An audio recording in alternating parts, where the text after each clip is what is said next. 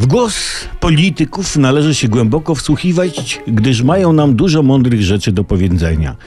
Pamiętamy przecież receptę Waldemara Pawlaka z PSL. Aby zmniejszyć bezrobocie, należy zwiększyć zatrudnienie. Proste, logiczne i mądre. Można za tym przykładem powiedzieć, aby ograniczyć głód na świecie, ludzie muszą więcej jeść. Oprócz tego, że politycy są logiczni, są też szczerzy. Wicepremier Jarosław Gowin, mówiliśmy o tym dzisiaj troszeczkę, ostrzegł.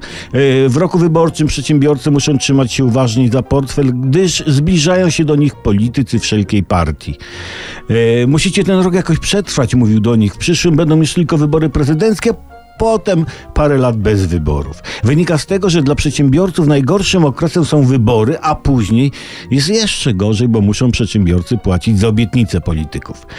O, wypowiedź Donalda Tuska dotyka samego sedna definicji człowieka.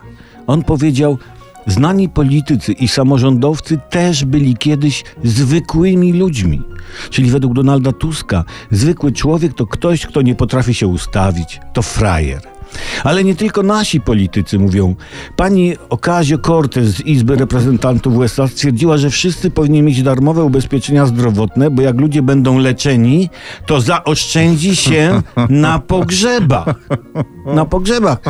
Nie śmiejmy się. Ona ma rację, bo wtedy mniej ludzi umrze. Nie umrze. Nasi przodkowie choćby, zamieszka, czy tam ich przodkowie za Waszyngtona, no nie mieli takich ubezpieczeń i wszyscy pomarli. Świeć, Panie, nad ich duszami.